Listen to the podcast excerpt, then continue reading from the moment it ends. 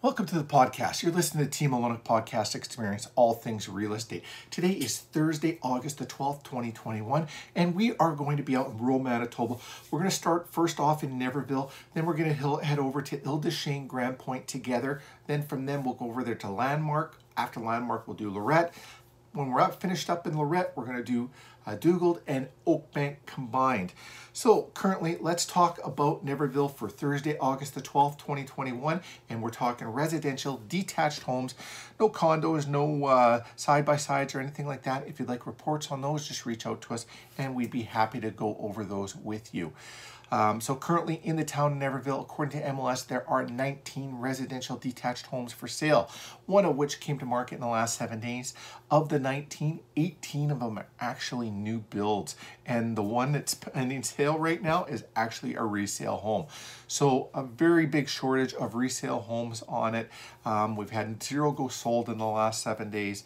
And uh, with that uh, uh, shortage, we're still seeing um, a little bit of a shift in the real estate market from a crazy market to a good market. Makes it a little bit better for buyers, still very good for sellers. If you're curious on um, what's going on and how, just reach out to us. We'd be happy to go in depth with you on that.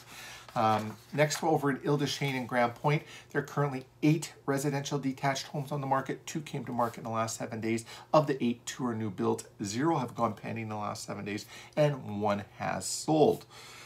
If you're curious of what your home might be worth, just reach out to us and we can do a market report for you on your neighborhood specifically and your home, giving you accurate value of what it would be worth in today's market.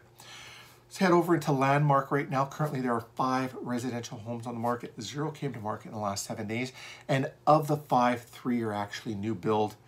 And also the five, two have gone pending. Zero are currently sold status. And uh, if you're wondering how we can safely sell your home during COVID, get your top dollar, reduce the stress point, and uh, look at our Google reviews. All you can see is we do reduce stress points. If you have any other real estate related questions, just reach out to us. Now, as we head into Lorette, there are currently 14 residential detached homes on the market. Two came to market in the last seven days. And of the 14, 12 are new builds. So also a shortage of residential resale homes on there. Uh, zero pending, zero sold in the last seven days. Now, over into Oakbank and Dugald, there are 11 homes on MLS right now, and that's between the two towns combined. One's come to market in the last seven days. Four are new builds, and of the 11, three are currently pending sale. Zero have sold in the last seven days. Any real estate related questions, just reach out to us. We love talking to you. We love doing talking all things real estate. Um, anything we can do to help, that's what we're here for. We love what we do.